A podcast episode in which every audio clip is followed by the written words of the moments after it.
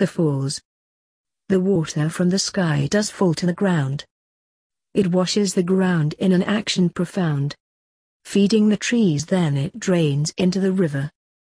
It washes past rocks and reeds it is the forest's life giver. It washes the fish and river life as it rushes downhill.